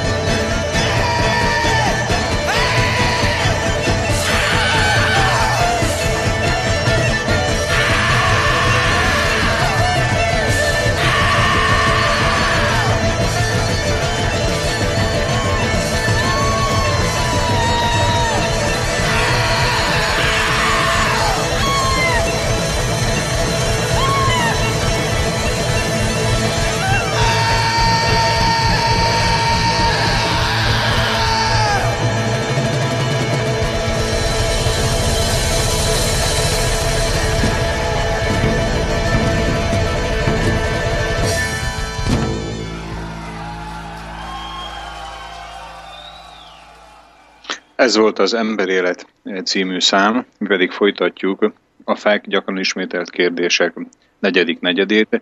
Önök a Szabad Rádióadó műsorát hallják. Vendégünk Grand Pierre Attila, az idén 40 éves Vágtázó Halott Kémek Együttes frontembere, énekese, előadója. Attila, kérem, valamilyen koncerttel, jubileumi eseménnyel megemlékeznek önök erről a 40 éves évfordulóról? Igen, országszerte ünnepeljük a VHK 40 éves fennállását. Az idén már jó néhány koncertben volt, jó néhány koncertet adtunk ennek, erről megemlékezzünk, ennek a jegyében, és még jó néhány koncertes sor is kerül. Köz, közöttük és kiemelkedő talán az október 10-én az A38 hajón Budapesten fogjuk bemutatni újra a legelső lemezünket, ami még a betiltott korszakunkban született, a Halál Módesre tanítása című lemezt, amit Hollandiában vettek föl, és Németországban, Hollandiában, Nyugat-Európában jelent meg először, és kultikus lemezé vált, és csak fél év múlva ö, igyekezett a magyar hatóság valahogy bepótolni a lemaradást, és kiadni, hogy ö, ne, ne, ne lógjon ki nagyon a lóláb és ezt a, a, a, a legendás lemezt, ami világszerte nagy megbecsülésnek örvend, ezt fogjuk bemutatni október 10-én az A38-as hajón, és utána pedig november 27-én tartja a Vágtázó Csodaszarvas az a szokásos évvégi hagyományos nagy koncertjét, ami ezúttal most szintén ünneplé, szintén kerekévforduló, mert a Vágtázó Csodaszarvas 2005-ben alakult, úgyhogy most ez a, ez a tizedik évforduló lesz a Vágtázó Csodaszarvas zenekarnak, és ráadásul ez egy élő lemezfelvétel lesz, a negyedik lemezünket veszük föl ezen az ünnepi koncerten, ahol egyébként, ahova egyébként, igen? Ez hol lesz ez a koncert, a Csodaszarvasos koncert? Szintén az A38-as hajón lesz Budapesten, és ö, ö, ide meghívtam a Tasi Istvánt, aki a természet intelligenciájáról, intelligencia hányadosáról, természet IQ-járól fog ö, tartani egy bevezető, felvezető előadást, hogy a természetben ott vannak azok az ösztönök az állatokban, a növény, növényekben, ami eszen csodálatos, ö, rendkívüli ö, jelenségek sorát ö, tanúsítják, és hogy honnan erednek ezek a, ezek a csodálatos értelemmel felruházott, mélyebb értelemmel felruházott ösztönök, és hát ennek köze van a zenei alkotó ösztönhöz, amit Bartók Béla úgy fogalmazott meg, hogy az igazi népzene az egy különleges tudatállapotban született, minden külső befolyástól mentesen, és egy természeterő, természeti erő hajtja a zenei alkotó ösztön. Na hát ez a, a, a Bartók már felfedezte azt, amit nekem az életem központjában áll, hogy a természeti erő az a számunkra egy ösztön, egy, egy például a zenei alkotó ösztön, de maga az életösztön és a természettől adott természeti erő, és a, a, a, az állatokban és az emberekben sok, ezek az alapvető ösztönök, mint az életösztön, a megismerés ösztöne, a, a, az önfenntartás ösztön, ez a három alapvető természeti törvény megfelel a fizika, a biológia és a pszichológia alaptörvényének, és alapelvének, és erről beszél majd a Tasi István, és aztán ezt követi majd a Telindek világzenei forgatag nevű zenekarnak a fellépése, akik érdekes mondani, eléggé vágtázó zenét játszanak, ők inkább a középkori népzenét hangsúlyozzák ki, és utána következik a mi nagy koncertünk, egy két, több mint két órás nagy koncertünk az A38-as hajón, ahol az új lemezünk anyagát mutatjuk be. Tehát, ha jól értem, akkor ez egy egész nagy megaakció lesz, tehát elég ritkán hallani arról, hogy egy, egy koncert előtt egy tudományosnak mondható előadás is el fog hangzani, ez mindenképpen ebben is új talán.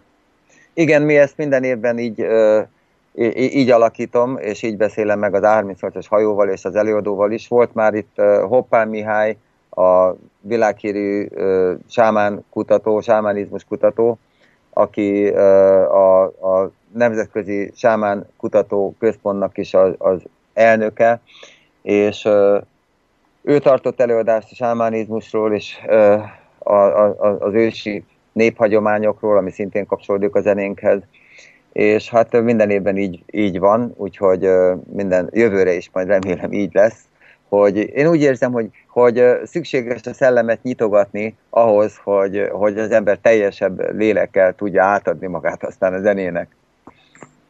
Mindenképpen szerintem ezzel a hallgatónk is egyetértenek, hogy tehát annyira megalapozott az ön kútfője vagy kútfője, honnét ezt a sok e, tudást transformálja át zenévé, vagy pedig énekké, hogy én úgy gondolom, hogy talán ez az adás, hogy adás is, hogyha hozzájárul, hogy Szlovákia, vagy pedig Szlovákia határaink túl is népszerűsítse az önök zenéjét, akkor már megtette a célját. Szlovákiában egyébként, vagy az egykori Csehszlovákiában jártak esetleg? Sajnos még nem került sor uh, arra, hogy föllépjünk. Már kaptunk meghívásokat, de aztán végén mindig úgy alakult, hogy az anyagi háttér az nem volt elegendő. De vannak rajongóink szép számmal a, a felvidéken, Szlovákiában is, és remélem, nagyon remélem, hogy talán ennek a rádióműsornak a segítségével is sikerül majd a, a zenekarnak is eljutnia, és ott is bemutatnia azt, a, vagy ott is létrehozni egy olyan eseményt, amiben én úgy érzem, hogy ilyenkor tulajdonképpen az történik, hogy, hogy összekapcsolódunk a magasabb erőkkel, és kigyűjtünk egy olyan fényt a, a, a, a, egy, egy másik világban, az örökké valóságban, egy olyan fényt, ami valóság, és ami, ami, ami bár zenének látszik, de tulajdonképpen érezzük és tudjuk, hogy valóság, és ami mindig megmarad, és amitől más lesz a világ mert az igazi valóságban gyulladnak ezek a fények, és ez olyan, hogy ez, ezek a fények mindenkinek beragyogják a lelkét, és ezzel, ezzel a tudattal távozunk mi is, amikor, amikor kigyűjtjük ezeket a csodálatos fényeket, hogy valami többletet adtunk a világnak, valami olyan többletet, amiért érdemes élni, és ami mindig élni és hatni fog, és ott fog élni az emberek lelkében. És ez az, ami szerintem a koncertünket igazán rendkívülévé teszi. Ön olyan szavakat használ, olyan szavakkal festi le mondani valóját, amit akár vallási jellegű szövegnek is mondhatnánk, mégis az ön megnyilvánulásaiból hiányzik az egyházi rész. E, van esetleg az ön gondolatainak mondani valójának valamilyen vallási hitbéli alapja is? Én úgy gondolom, hogy az emberiség az ősi természetes állapotában, az aranykorban a tudás és a, a, a lélek nem vált ketté, mint ahogy modern világban próbálják ketté választani a tudományt és a vallást, de szerintem ez nagyon ö, meghasonlásra vezet. A, a, nálam én, én a teljes ö, lelki épségnek a, a, a híve vagyok, a természetes ö, nagyságon kivontakozó teljes, lényegében teljes élet, szerintem ez a, ez a cél, és e felé az, hogy valóban teljes értékű emberekké váljunk, és e, ez nem lehet lehetséges lélek nélkül, és nem lehetséges tudás nélkül, nem lehetséges az érzésvilágnak a legvégső ható kiteljesedése nélkül. Tehát ezért, hogyha én ilyesmikről beszélek, amikről egyébként más oldalról a vallás és a tudomány is beszél, akkor én tulajdonképpen csak egyszerűen ezt, a, ezt az egészet, ezt a lelki épséget, ezt a, az emberi épséget, az élet épségét tartom szem előtt, és nem a vallásos szempontok, vagy a tudományos szempontok beszélnek belőlem. Tehát ön abban hisz, amit jónak tart. Tehát ahogy ön elképzeli a természetes folyamatokat, folyamatokat ebben hisz, és ez adja meg talán a hite alapját. Jól értem? Igen, az, az a belső meggyőződésem, amit, amit, ami úgy alakult ki, hogy tulajdonképpen meggyőződtem arról, hogy amennyire meg lehet győződni, és amilyen amennyire az ember nyitott tud maradni az, a kritikára, mert ezt a kritikát is nagyon fontos megőrizni, ezt a nyitottságot, ez a fejlődésnek a biztosítéka, és annak a biztosítéka, hogy a továbbiakban is sok-sok boldogságot, sok-sok erőt és jó irányt tudok tartani.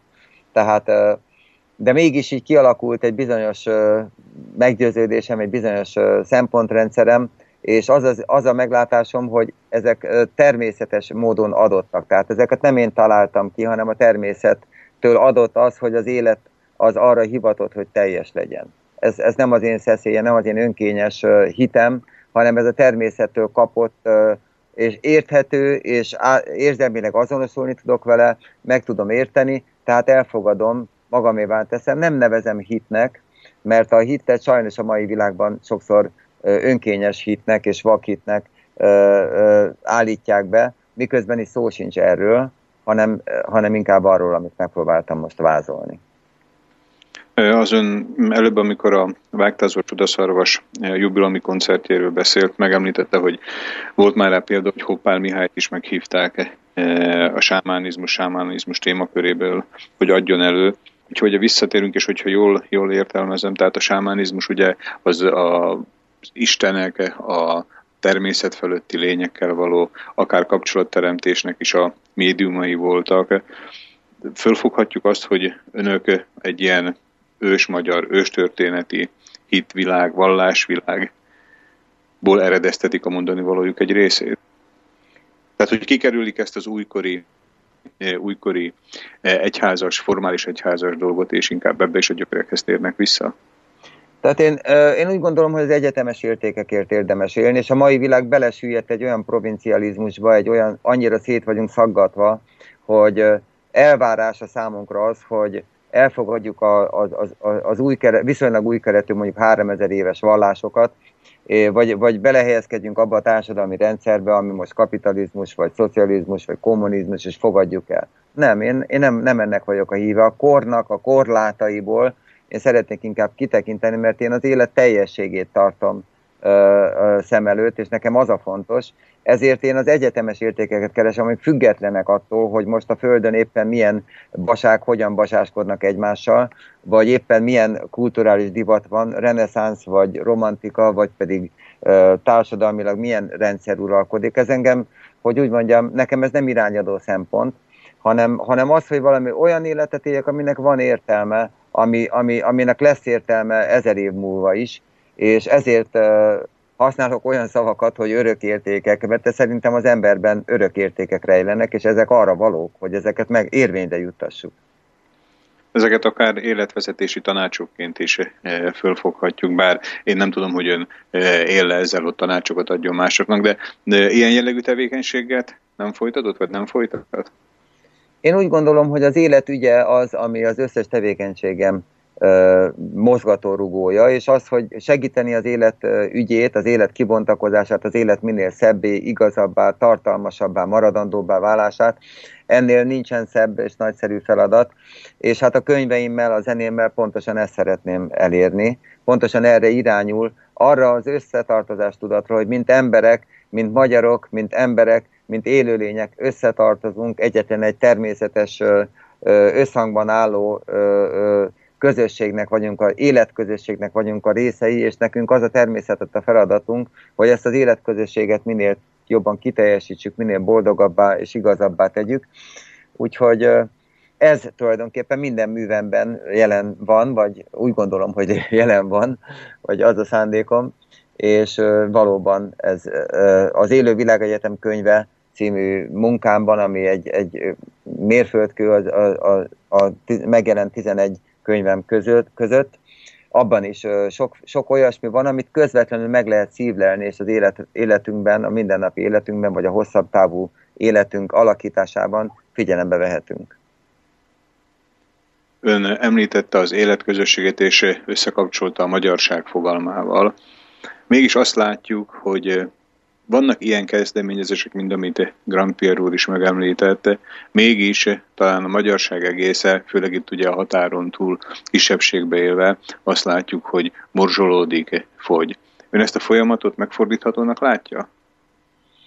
Hát ez nagyon sok mindentől függ, attól is függ, hogy az emberek mennyire mernek eszmélni azokra a gondolatokra, azokra az érzésekre, amiket, a, a, amik a magyarságukból fakadnak, és hogyha rá eszmélnek arra, hogy a magyarságukat ö, azt ö, nem ö, ők választották, hanem azt, hogy úgy mondjam, a természettől, a világ egy mindenségtől, az Istentől kaptuk, és ez egy ilyen, ennek megfelelően alapvető szerepet kell, hogy játszon az életünkben, és csak jól járunk vele, hogyha ezt elismerjük és kibontakoztatjuk, viszont nem járunk jól vele, hogyha ezt figyelmen kívül hagyjuk, és ennél, hogy, és úgy mondjam, apró pénzre váltjuk az életünket, mert lehet, hogy az, az, az rövid távon kifizetődőbbnek látszik, de hosszú távon mindenképpen megsínli az életünket, és meg, megbosszulja magát, tehát én azt próbálom ébrezgetni egy kicsit az embereket, hogy, hogy próbálnak visszatalálni önmagukhoz, hogy megtalálják magukat, megtalálják magukat a nagy egészben, megtalálják magukat a magyarságban,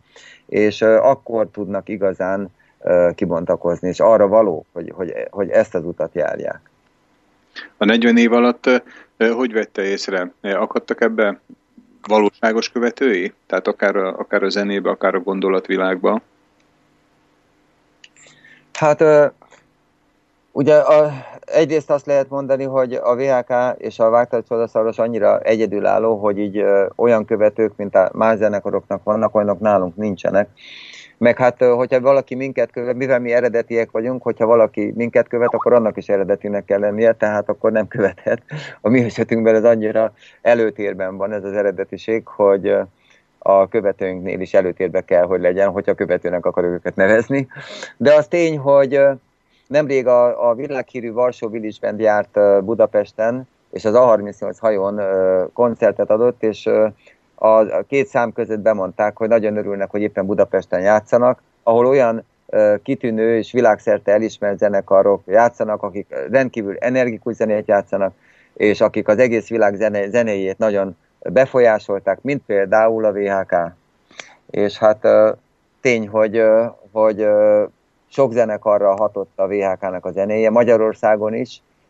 Itt Magyarországon például itt van a a Perihelion zenekar, aki, aki egy nagyszerű, és hogy mondjam, egy üde, és tiszta, és ragyogó szín volt a magyar zenei életben, és a, ott van a Psycho Mutant, akik szintén, akikkel szintén tartjuk a kapcsolatot, és a VHK Fesztiválon is mindkét zenekar részt vett, úgyhogy a zenénk az biztos, hogy elevenen hat Magyarországon is, és világszerte, úgyhogy több százezer emberhez eljutottunk, és rendkívül maradandó a tovább élő erőket mozgósítottunk és mozgósítunk, amik nem fognak abban maradni. Tehát valahogy sikerült elindítani sok olyan folyamatot, ami nélkülünk, nélkülünk talán nem indult volna el.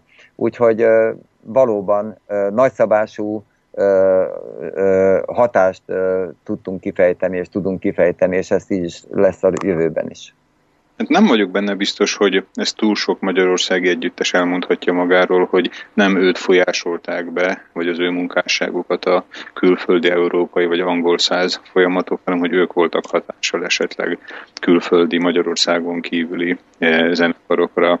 Mm, így kapásból talán, talán nem is nagyon tudnék ilyeneket felsorolni, úgyhogy azt hiszem, hogy az önök munkássága még inkább fölértékelődik így. Időközben eh, átfutottam a stúdiumba eh, beérkezett méleket, és kivétel nélkül az iránt érdeklődnek, hogy mikor lesz a vágtázó halott kémek, vagy Dunaszerdahelyen, vagy Szlovákiába. Gondolom, hogy most ebben a műsorban talán ez, ez egy megválaszolhatatlan kérdés, viszont tudom, a Szlovákia szerte is, sőt Dél-Szlovákiába is nagyon ügyes koncertszervezők, odaadásról működő emberek vannak. Talán nem zárható ki, hogy a közelővőben a VHK, vagy pedig Grand Pierre Attila valamelyik megnyilvánulási formájába, valamelyik formájába Szlovákiába is látogatását tegye. Mi nagyon örülnénk neki, rajtunk nem fog múlni, úgyhogy várjuk azt a, a megkeresést. Ennek örülök én is. Az időnk lassan a végéhez közeledik. Grand Pierre Attillát hallottuk, aki a vágtázó halott kémek, illetve későbbiekben a vágtázó csodaszarvas együttes frontembere, alapítója volt. Az elmúlt két órában, hogyha kérem Attila javítson ki, hogyha valahol hibázok, ugye azzal kezdtük, hogy a, az ön napkutatói tevékenysége most a közeljövőben egy újabb tárgyasult formában, egy könyv formájába fog megjelenni egy elméletbe, amelyben leírja azt a hipotézisét, föltételezését, hogy a nap, ha talán nem is a mi fogalmaink szerinti élő, tudatos vagy öntudatos mechanizmusként, szervezetként működik, ne feledkezzünk meg erről a vonalról. Lesz ennek valamilyen nagy közönség számára is elérhető formája, hogy ezt a tanulmányt kézbe vehessük, elolvashassuk? Ez egy, egy könyv lesz, és nagyon remélem, hogy az idén, az év végén a téli könyvpiacra már meg tud jelenni, és akkor így akár karácsonyi ajándéknak is a, a, a átadható.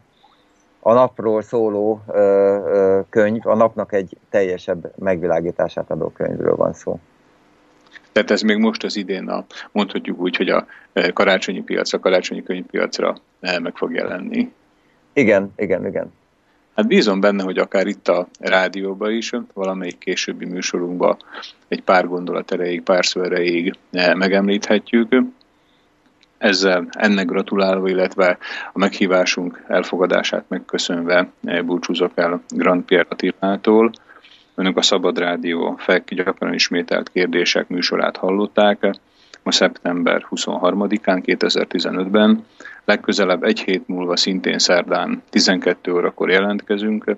Legközelebbi vendégünk Krugberger Tamás jogászprofesszor, aki a globalizmus, globalitás, világot, illetve népeket szorongató veszélye elleni harc lehetőségéről, illetve egynek egyes részleteiről fog beszélni. Köszönöm szépen még egyszer Attila, hogy elfogadta a meghívásunkat, hallgatóinknak pedig a figyelmet. Köszönöm én is a meghívást. Počúvate Slobodný vysielač. Rádio, ktoré vás spája. Keby pán dávil to čudo, by